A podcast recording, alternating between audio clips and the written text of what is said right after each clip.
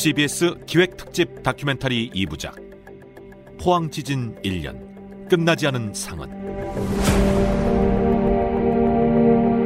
2017년 11월 15일 오후 2시 29분 진도 5.4의 포항 지진이 발생했다. 진원 깊이는 약 4km.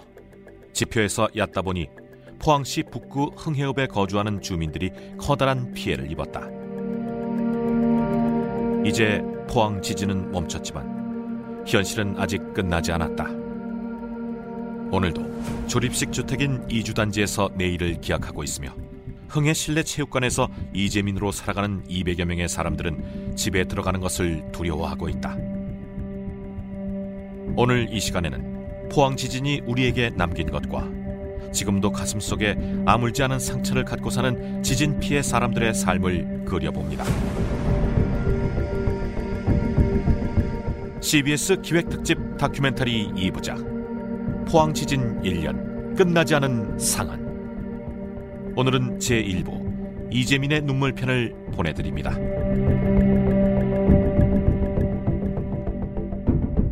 집안에 있는 그 물체가 위에서 떨어지고 그 수족관에 물이 넘쳐 나오고 누가 이렇게 저, 저를 붙잡고 막 흔드는 것처럼 이게 방바닥을 걸으려고 그럴 때 안 잡고는 못 걸을 정도였어요. 아, 무서웠죠. 흔들려서 정신이 없고요. 우리는 하우스가 이렇게 쫙 찢어졌어요. 냉장고라든지 그 전자기기가 통통통통 튀는 정도로 이제는 지진이란 단어 자체가 이제 일본 지진도 마찬가지고 남 얘기가 아니라는 게 많이 와닿죠. 1년 전 지진을 겪은 포항 시민들의 기억이다. 작년 11월 15일에 있었던 진도 5.4의 지진은 포항 시민과 전국을 공포로 몰아넣었다. 시민들의 뇌리에는 아직도 그날의 현장이 생생하게 남아있다. 도대체 이들의 겪은 아픔은 1년이 지났건만 왜 이렇게 기억되어 남아있는가? 인간은 두려움과 불안이 생기면 회피하려는 특성을 갖고 있다. 그런데 평생 기억하며 사는 이유는 무엇일까? 경북대병원 정신건강의학 전문의 정운선 센터장의 이야기다. 지진이나 이런 생명하고 상관이 있는 어떤 위험한 상황이 되면 불이 활활 타올라요. 그러면 전두엽이 기능을 못해요. 그래서 전두엽이 만약 엔진 다섯 개쯤 있다 그러면 엔진 한 다 꺼지고 엔진 한 개만 겨우 돌아가고 얘가 이제 얘한테 바이러스 침투시켜갖고 얘가 기능을 못하게 하거든요. 그러니까 감정에 휩쓸리는 거죠. 지진이 지금은 이제 끝났잖아요. 근데 여진이 있었을 거잖아요. 여진이 계속 재경험을 이제 계속 시켰겠죠. 그러니까 조금만 이제 안전이 확보되지 않는 상황이 되면 이제 힘들어하는 거겠죠. 계속 그게 다시 일어나는 것처럼. 그러니까 그게 끝났는데도 이 사람은 과거에 사는 거죠. 현재에 살지 못하고. 과거의 기억에서 벗어나지 못한 채 오늘을 살고 있는 지진 피해 이재민들. 1년 전에 있었던 지진으로 인해 전후의 삶은 달라졌다. 희로애락이 사라지고 불안만 남아있다. 흥해 실내 체육관에서 만난 지진 피해 이재민들은 1년 전 일을 이렇게 기억하고 있었다. 갑자기 막 우르르 쾅쾅쾅 갔는데 어머나 이 아파트 왜 무너질라 그러지 이러고 있는데 막 흔드는데 그 실장이고 뭐고 뭐 냉장고고 뭐 문이 있는데 다 열려갖고 다 쏟아지더라고요. 뭐 가구는 다 엎어졌어요. 그래갖고 유리지가 뭐고 다 깨져가지고 이거 커피를 커피 들더라고요. 대신하고 신맛이도 안 하고 이렇게 뭐지 냉장고 팍 머리로 팍 때리는 게. 아 이건 뭐 이제 지진인가 보다 싶어가지고. 아직도 흥해 실내 체육관을 떠나지 못하고 있는 이재민들. 이곳에 머물고 있는 사람은 91가구 200여 명으로 흥해읍 연립 세대인 한미 장관 맨션과 기타 연립에 거주하다 이곳 대피소로 들어왔다. 그런데 이렇게 긴 여정이 될 줄 몰랐다. 1년째 거주하면서 이 체육관을 떠나지 못하는 이유는 무엇인가? 흥해 실내 체육관 대피소에서 1년째 거주하고 있는 조연옥 씨의 이야기다. 일단 내 집을 빨리 이렇게 해결이 빨리 됐으면 그게 언제일지 모르기 때문에 우리가 하, 언제 가면은 아, 한 달 뒤면 1년 뒤면 이제 1년 됐으니까 1년 만에 뭐 나간다 뭐 그런 희망이 있는데 그것도 없으니까 그냥 그냥 있는 거예요, 그냥. 그나마 이들보다 형편이 나은 사람들이 있다. 주택 피해를 입은 사람들은 이주 단지에 거처를 마련했고 시골에 거주하는 주민들을 위해서는 주거용 임시 주택을 집 근처에 직접 설치해 주었다. 이주단지 조립식 주택에 살고 있는 이재민의 말이다. 포항 뭐 원룸에 갈라면 아파트 갈랍니까? 아파트가 무엇이가 난 흥에 삽니다.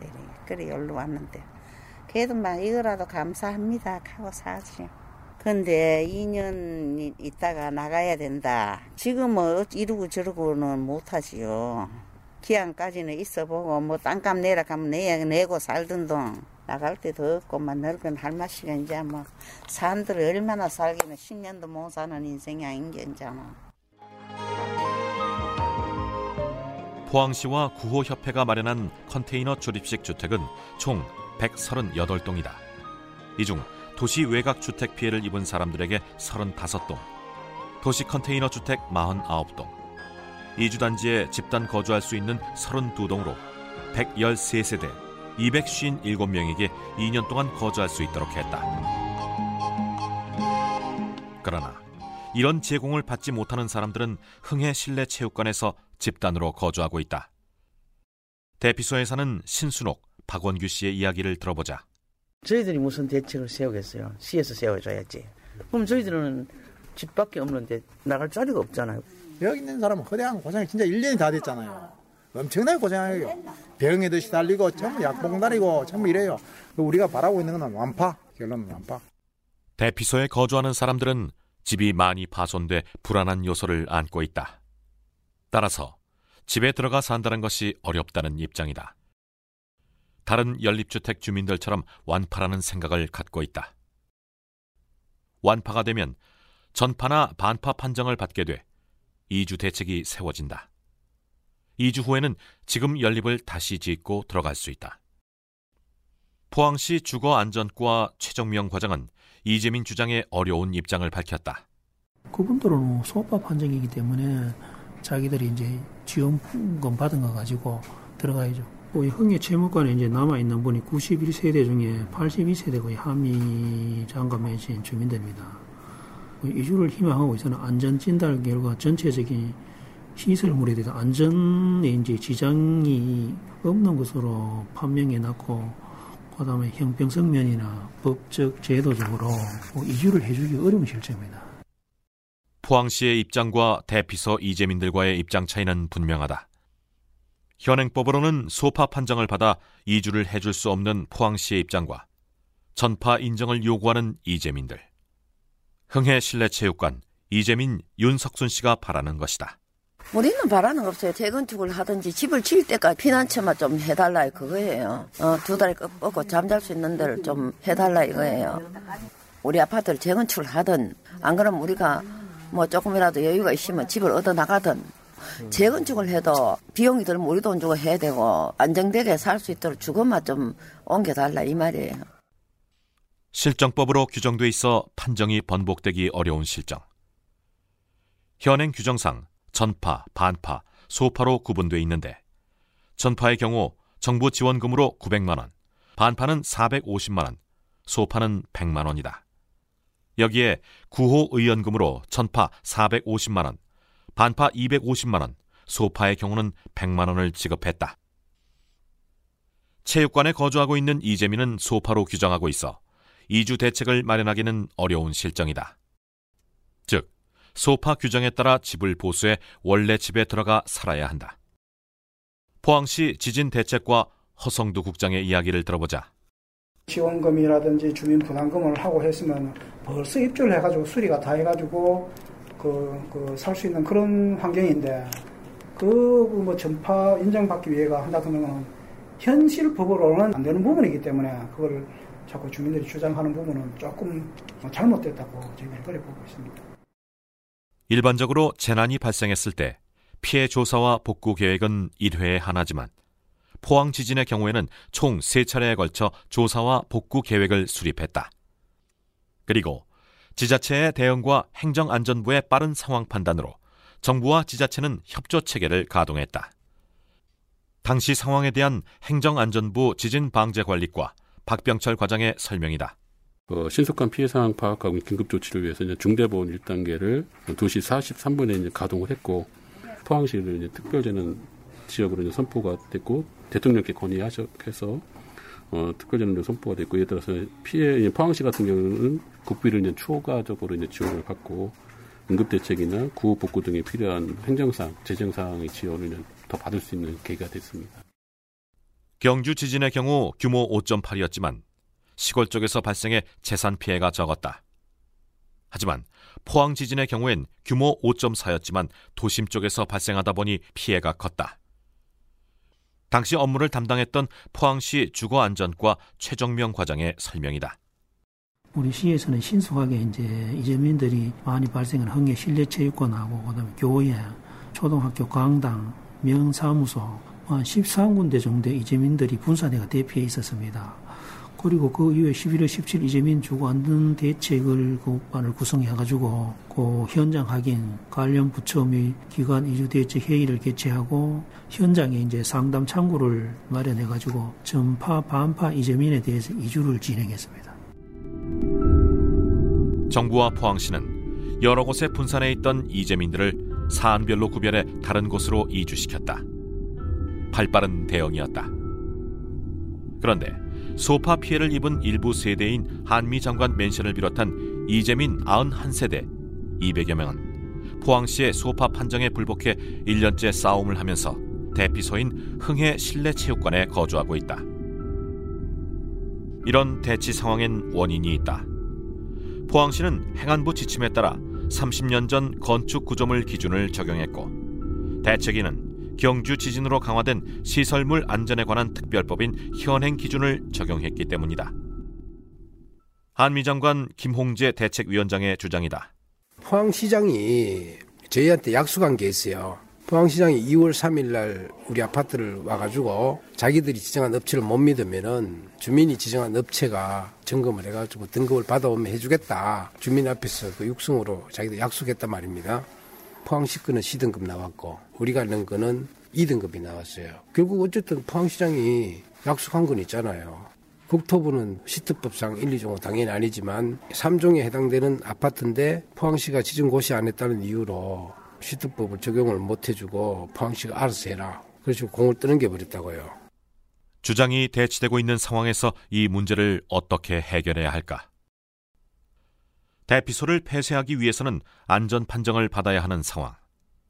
그러면 안전하다는 판정은 누가 해야 할까? 지자체와 대책위의 대치는 포항 지진이 낳은 또 하나의 아픔이다. 다시 김홍재 씨의 이야기를 들어보자. 우리는 이쁘게 안 꾸며도 좋을 테니까 안전 조치만 취해주면 우리 대피소 내려가겠다. 그리고 포항시 어느 누구도 그 안전에 대한 책임을 못 지는 거예요. 근데 포항시가 담보 못 해주고 있잖아요. 1억 2천 지원할 테니까 내고 돈 들어 고쳐 살아라. 그거 고치지도 못하고 결국 또 우리가 등급을 받은 게 있잖아요. 2등급을 받은 게 있으니까 그게 해석의 차이거든요. 그래서 우리가 행정소송하는 겁니다. 안전조치가 취해지면 내려가겠다는 대피소의 이재민들. 그러나 안전에 대한 문제를 확답하지 못하는 상황. 이런 대치가 계속되는 가운데 흥해읍을 떠나 포항 시내와 타 지역으로 떠나는 사람들이 늘어났다. 윤숙희 씨의 경우 7개월 동안 흥해체육관 대피소에서 살다가 올해 6월에 경북 예천 유천면 아버지 곁으로 거처를 옮겼다. 밤으로 또 여진이 자꾸 오니까 놀래고 그래갖고는 안 돼갖고 집에서 올라오라 하더라고. 여긴 무서워서 못 있어요. 밤에도 잠을 못 자니까 난 지금 저 정신과 약 먹는 게 제일 중요한 게 불안하고 잠을 못 자가지고는 그래 아버지가 와서 봤어요 여기 오셔가지고 보고 안 되겠다 아 버리겠다 하면서 그래 내 동생 보고 가가지고 누나 싣고 온나 하면서 그래가지고 싣고 올라간 거예요. 결국 윤숙희 씨는 인터뷰를 하면서 눈물을 흘렸다. 왜 이렇게 우세요 또? 그 얘기만 해도 떨리고 눈물 나고 이래요. 약도 조금 해갖고는 안 들어갖고는 약도 되게 많이 먹어요. 아직도 불안한 마음 때문에 잠을 못 자고 아픈 이야기에 눈물을 흘리고 마는 윤숙희 씨. 이런 윤숙희 씨는 가슴 아픈 이야기를 남겼다. 우린 대한민국 사람은 맞아요. 맞는데 우린 포항 시민은 아니에요. 왜냐? 우리를 버렸기 때문에. 그래도 시장이라 그러면 포항시에서는 제일 어른이잖아요. 제일 약한 사람들이 다 우리가 여기 모여가 있잖아요. 그죠? 그러면 다른 건 몰라도 요 모여가 있는 사람들은 배려를 해줘야 되잖아요. 사는 게, 사는 게 아니고 소름 덩거리지 뭐. 그래, 우리는 포항 시민은 절대로 아니에요. 자기는 대한민국 국민이지만 포항 시민은 아니다라는 윤수키 씨의 고백. 우리는 어디에서 해답을 찾아야 할까? 가슴이 먹먹해진다. 이들이 갖고 있는 응어리. 지진으로 인한 고통과 한을 어떻게 풀어주어야 할까?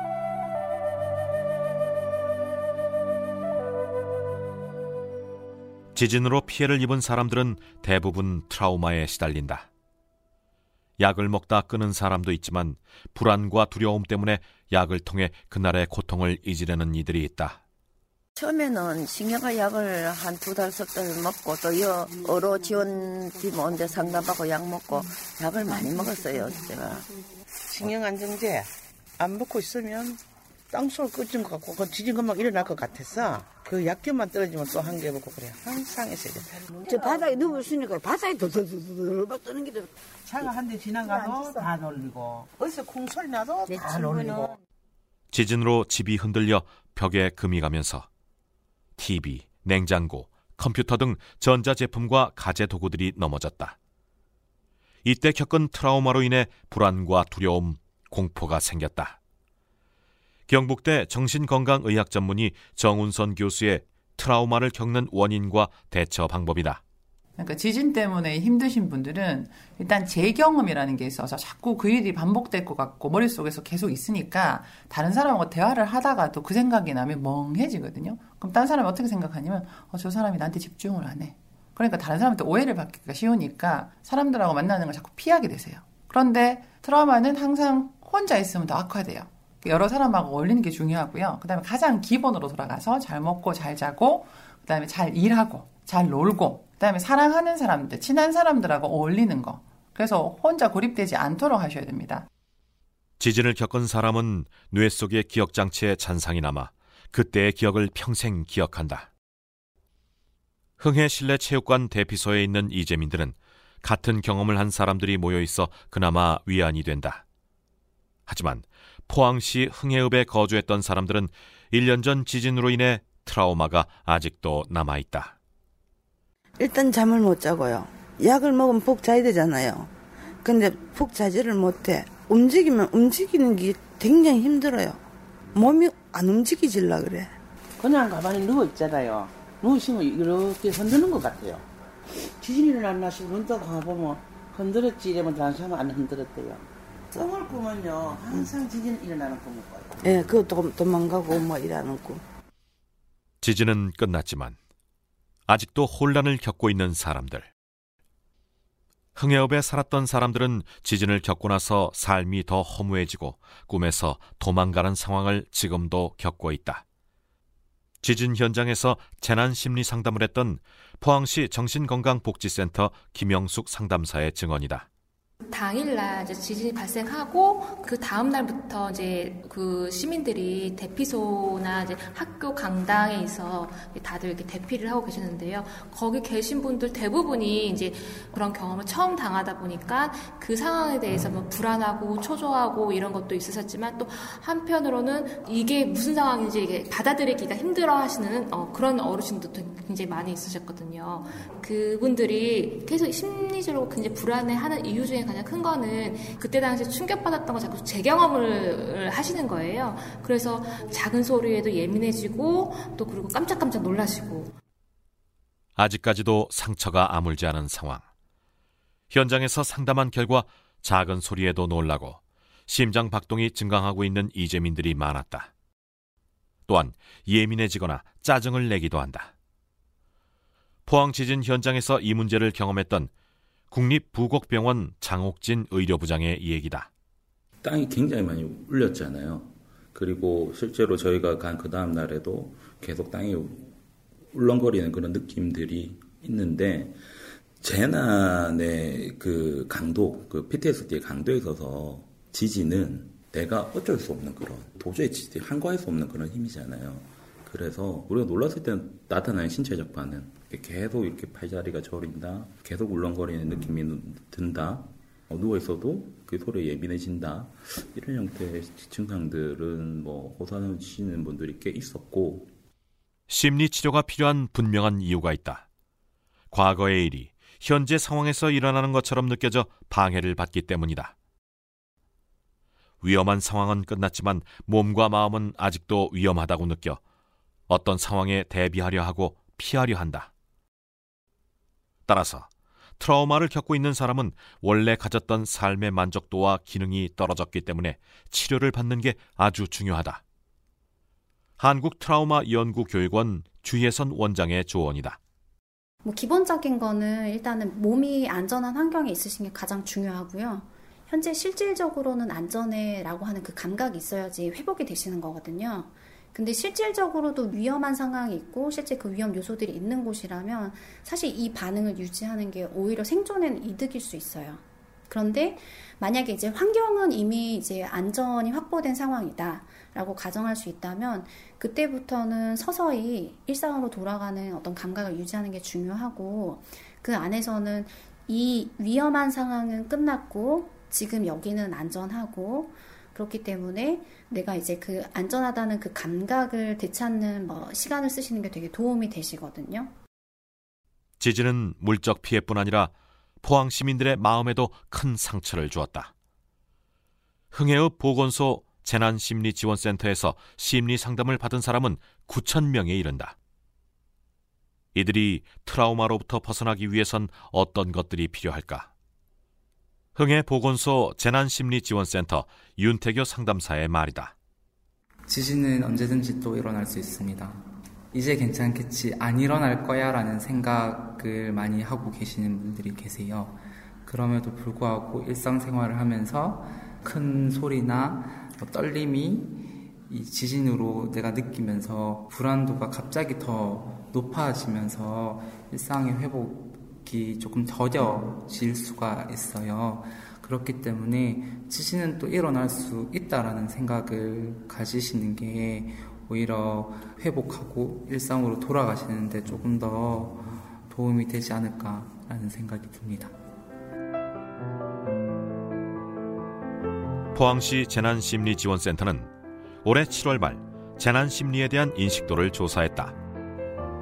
이 조사는 포항시 북구와 흥해읍 500여 명을 대상으로 했으며 지진 피해로 인해 심리적으로 직접 피해를 입었다고 응답한 사람은 98%나 됐다.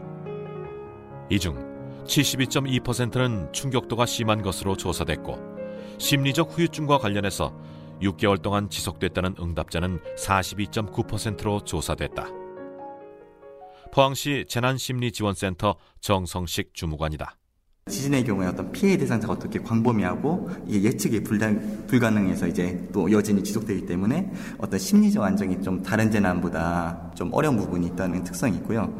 그리고 어떻게 보면 이 재문에 계신 분들도 불안하지만 본인이 거주하는 집에 계시는 분들도 이런 게 불안하지 않아서 이게 있으신 건 아니거든요. 자기 집에 있으셔도 언제든지 지진에 제 경험이 또 새선할 수 있기 때문에 어떻게 이재민뿐만 아니라 포항시민 전체로 보고 생각해야 되는 부분이 중요하다고 생각합니다.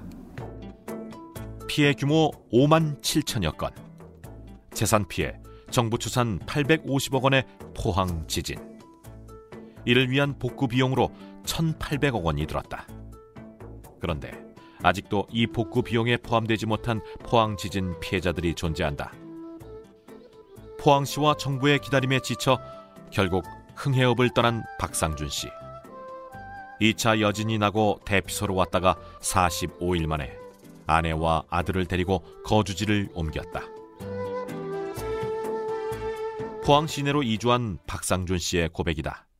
제가 두 살짜리 아들을 안고 5층에서 내려오는데 야, 이 집에서 못 사는구나. 어린 아들하고 우리 와이프하고 좀 행복하게 잘 살고 싶었는데 지진이 오는 바람에 서로 그냥 안 좋은 소리 나오고 살고 안 되겠다. 무리해서라도 다른 집을 알아보자. 그 기간에 저희가 정부와 시에 요구하고 그렇게 부탁했는데도 뭐 요만큼의 움직임도 없고 안 되겠다 가자 대출 받아서 그러고 이사 온 겁니다. 사람이 살아가는 목적은 어디에 있을까? 박상준 씨가 바라는 것처럼 편안한 잠자리와 가족과 웃을 수 있는 행복한 공간만 있으면 되는 게 아닌가. 이것을 지키지 못하게 되면 사람들은 분노하고 자신의 삶에 좌절한다. 정권이 바뀌면서 대한민국 사회가 변했다고 하지만 아직도 포항 지진 피해를 입은 사람들에겐 먼 이야기다.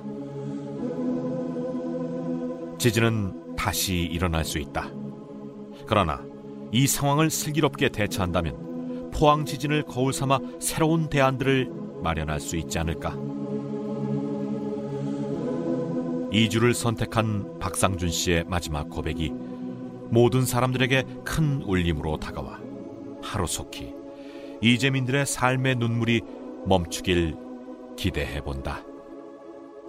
그동안 늘 해오던 말 똑같은 단어 이주 대책 저는 이주 대책이 아니라 저 스스로 가정을 이끌고 나왔지만 못 가시는 분들이 많습니다. 가고 싶어도 여기 계신 분들 모습을 보시면 어떻게 이렇게 삽니까?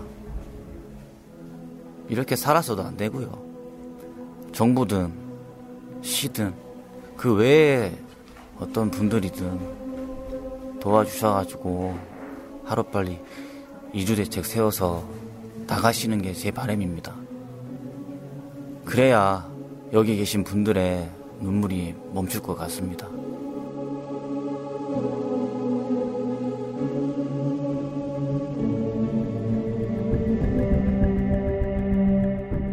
CBS 기획특집 다큐멘터리 2부작 포항 지진 1년 끝나지 않은 상은 오늘은 제1부 이재민의 눈물편을 보내드렸습니다.